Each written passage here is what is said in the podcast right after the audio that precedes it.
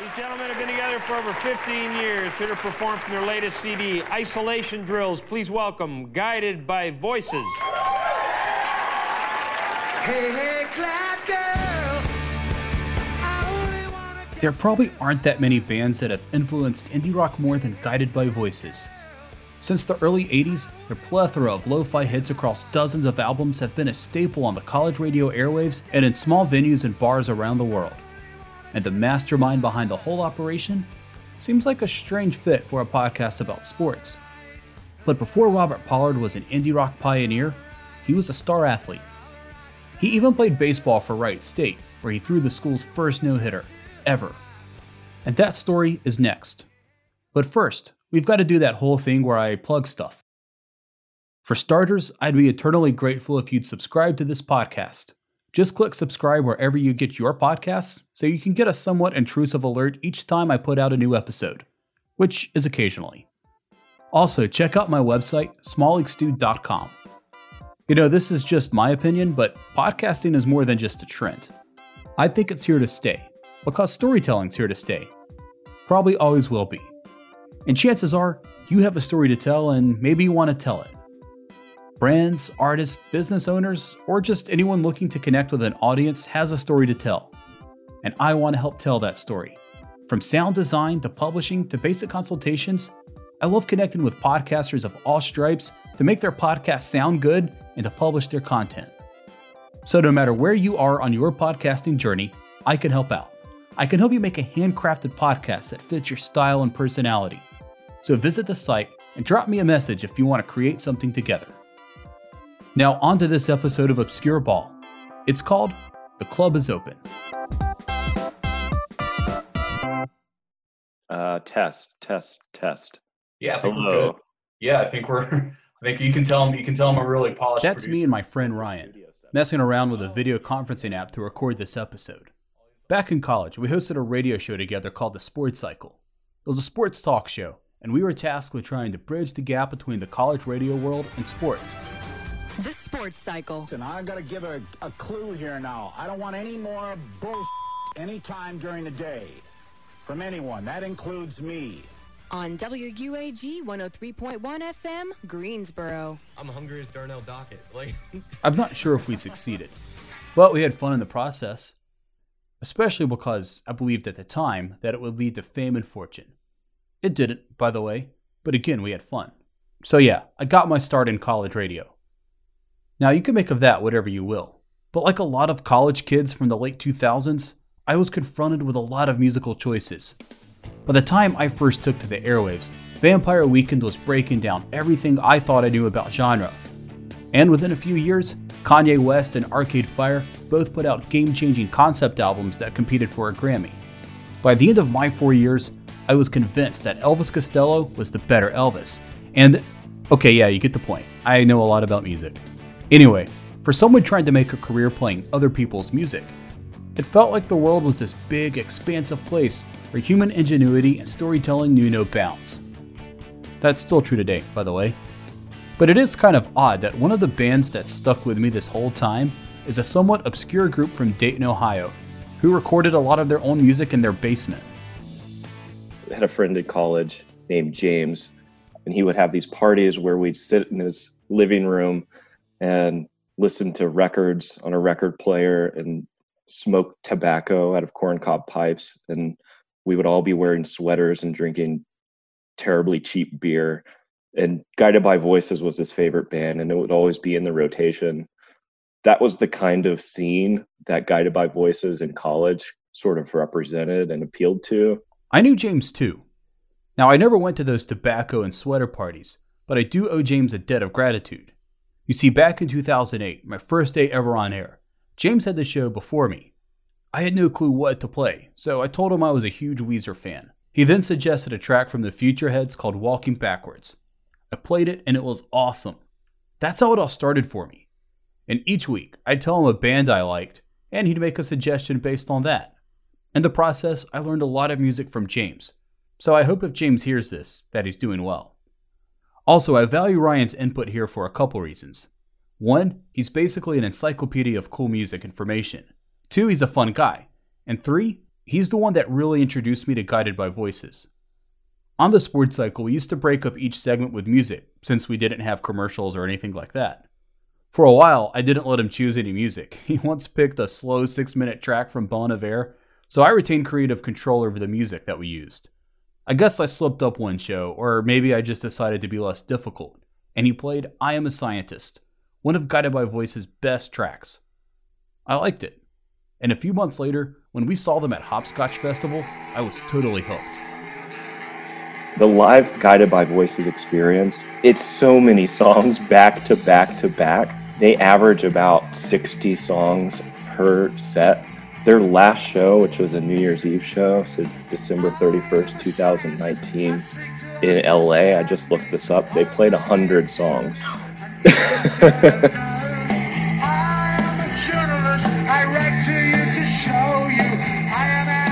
100 songs in a single set seems pretty crazy. Until you consider that it's just a fraction of the Guided by Voices catalog. And then add Robert Pollard's solo work into the mix, that guy's one of the most prolific writers of his generation. I guess, like all other people in the history of human existence, Pollard's story began at birth. He was born on Halloween 1957 in Dayton, Ohio. As a kid, he was a skilled athlete, and he loved music. His father discouraged the music part, but it seemed to stick with him. While a three sport athlete at Northridge High School, Pollard also played in a heavy metal cover band, often going to arena rock shows. Now, like I mentioned just a few seconds ago, Pollard is one of the most respected songwriters of his generation. He's loved by his peers, critics, and fans alike. So ultimately, you could say his story was and still is a success. I think. But the transition from three sport athlete to indie rock frontman wasn't particularly smooth. In his book, Closer You Are, Matthew Cutter chronicled how Pollard changed the course of indie rock.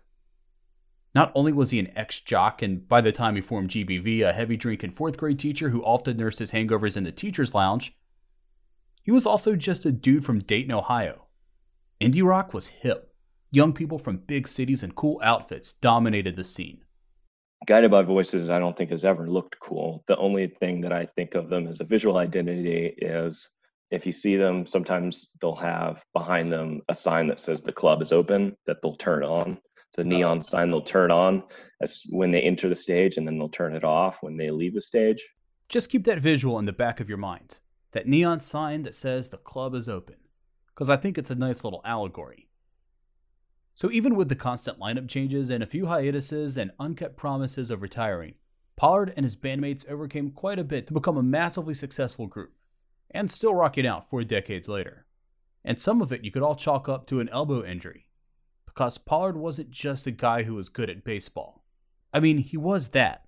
By his own estimation, he could throw a football 70 yards and a baseball 90 miles per hour. How much you want to make a bet I can throw a football over the mountains? In all seriousness, though, you might could make the argument that Pollard had an actual shot at the big leagues, or at least at the minors, which is interesting because I've always likened the minor league ball players to garage rock bands. The odds of making it big are slim, and you've got to have grit to get there. One thing's for certain whether it was on the stage or the baseball diamond, Bob Pollard had grit. Still does. May 11th, 1978, for example. While pitching for Wright State University, Pollard threw the school's first no hitter now, in the interest of full disclosure, the event itself isn't entirely unknown. ESPN, Sports Illustrated, and some other outlets have all had, like, I don't know, page 5 stories on the game. Not exactly headline stuff, but it's out there on the internet. But I wanted to learn more about the game, like the day it happened. So I scoured the internet for interviews, reached out to people, and found old archive newspaper stories. I wouldn't say my efforts were a rousing success, but they weren't totally fruitless either. Wright State was just in their eighth season of college baseball when history was made that day. It was a 9 1 win over Indiana Central. It would be another 10 years before they joined the Division 1 ranks. Of the game itself, Pollard said, If I had known I was in the process of throwing a no hitter, I could never have done it. Pollard told the Daily Guardian, the student paper at Wright State, now known as the Wright State Guardian, and yes, that is my best Bob Pollard impression.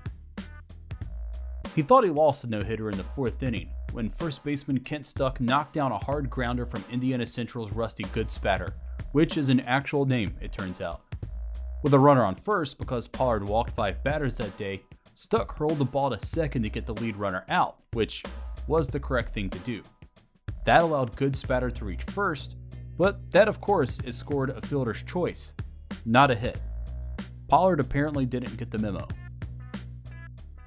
With some of his control issues and an error by his teammates, a run eventually scored in the fifth. I assumed a hit fell in, Pollard told Magnet magazine years later when the no hitter became a viral sensation of sorts. Now, of course, as any baseball fan knows, it's a pretty superstitious sport. You do not, under any circumstances, discuss a no hitter with a pitcher who's throwing a no hitter. So his teammates kept a tight lid on it. Pollard would retire the final nine hitters in a row, getting the 27th out when he struck out Joe Gaynor. His teammates mobbed him on the mound, and it was only then that Pollard knew he had made history. Oddly enough, it marked his first win on the season, even though he pitched well that year. This was his fourth fine performance, said head coach Ron Nischwitz. And yeah, that's my other old guy voice, by the way. I can't hire a voice actor, so, you know, we have to make do. It's hard to believe he only has one win to show for it. That game was hardly a fluke either. Pollard's father apparently kept records of his performances, and by their estimation, he threw 12 no hitters between ages 10 and 20. That's a lot of fastballs, which caught up to him eventually. As a high schooler, he developed tennis elbow, you know, because he threw so hard. That forced him to develop a curveball, which Pollard claimed was never all that good.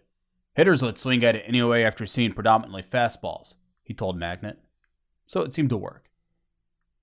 And thanks to modern medicine, they had just invented Tommy John surgery at the time, which, if you're not familiar, that's where they take a ligament from another part of the body and replace the ulnar collateral ligament in the elbow.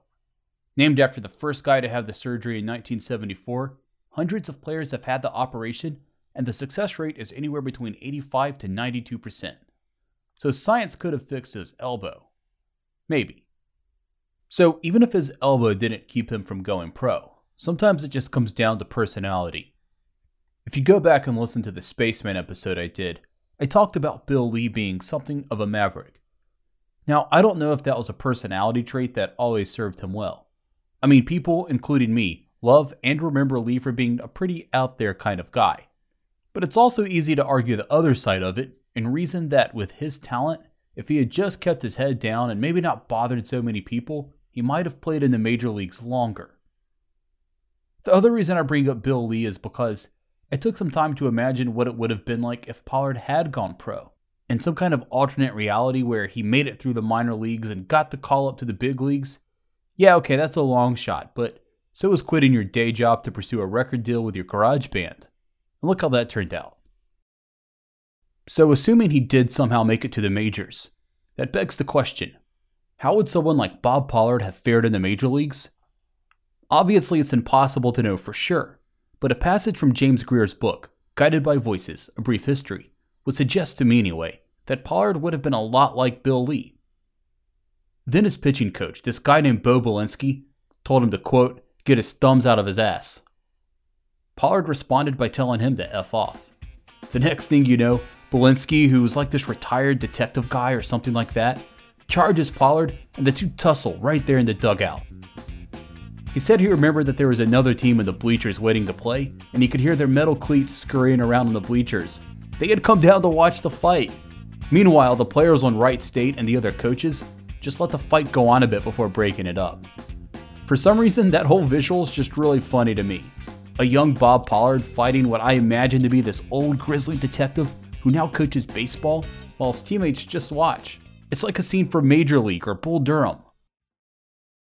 So, between that interesting episode and his elbow problems, Pollard decided that baseball probably wasn't for him and opted for a career in rock and roll instead. His father then cut off financial support and Pollard would spend the next 14 years teaching at various elementary schools.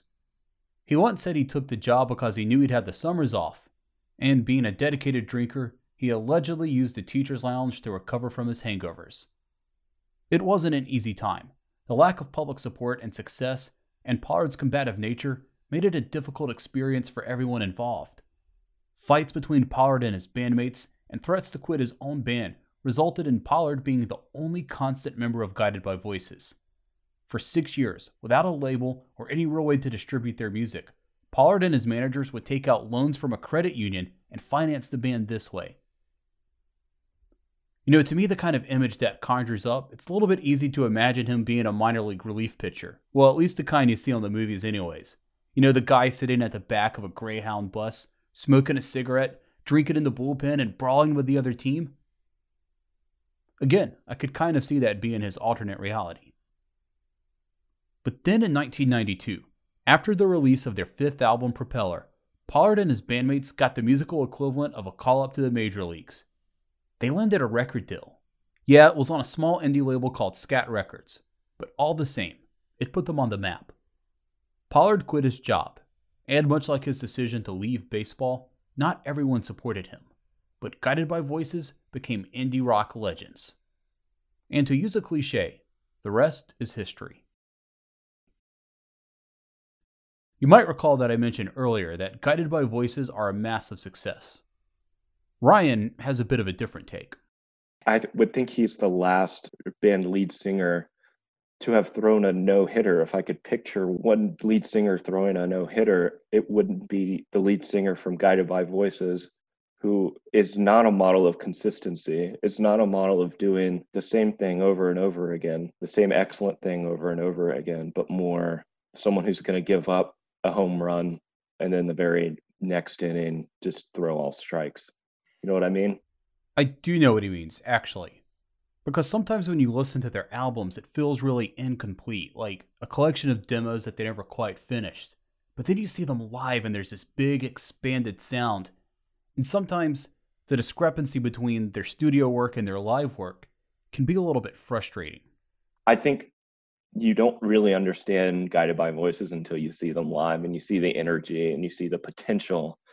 And this is a potential that's been around for now five decades because it started in you know 1983 so you think man maybe in maybe next decade is when they turn all of these demos into like a best of 10 tracks all the best material, but no, we're just going to throw 100 songs at you and see what sticks.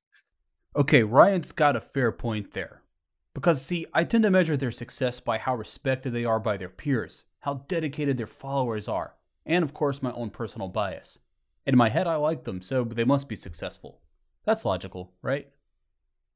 But to Ryan's point, they have had very little mainstream success, aside from some cable TV appearances and a song on the NCAA Football 06 soundtrack, which, just as a side note, that's a pretty amazing soundtrack featuring songs from Jawbreaker, Superchunk, De La Soul, The Clash, that's just to name a few.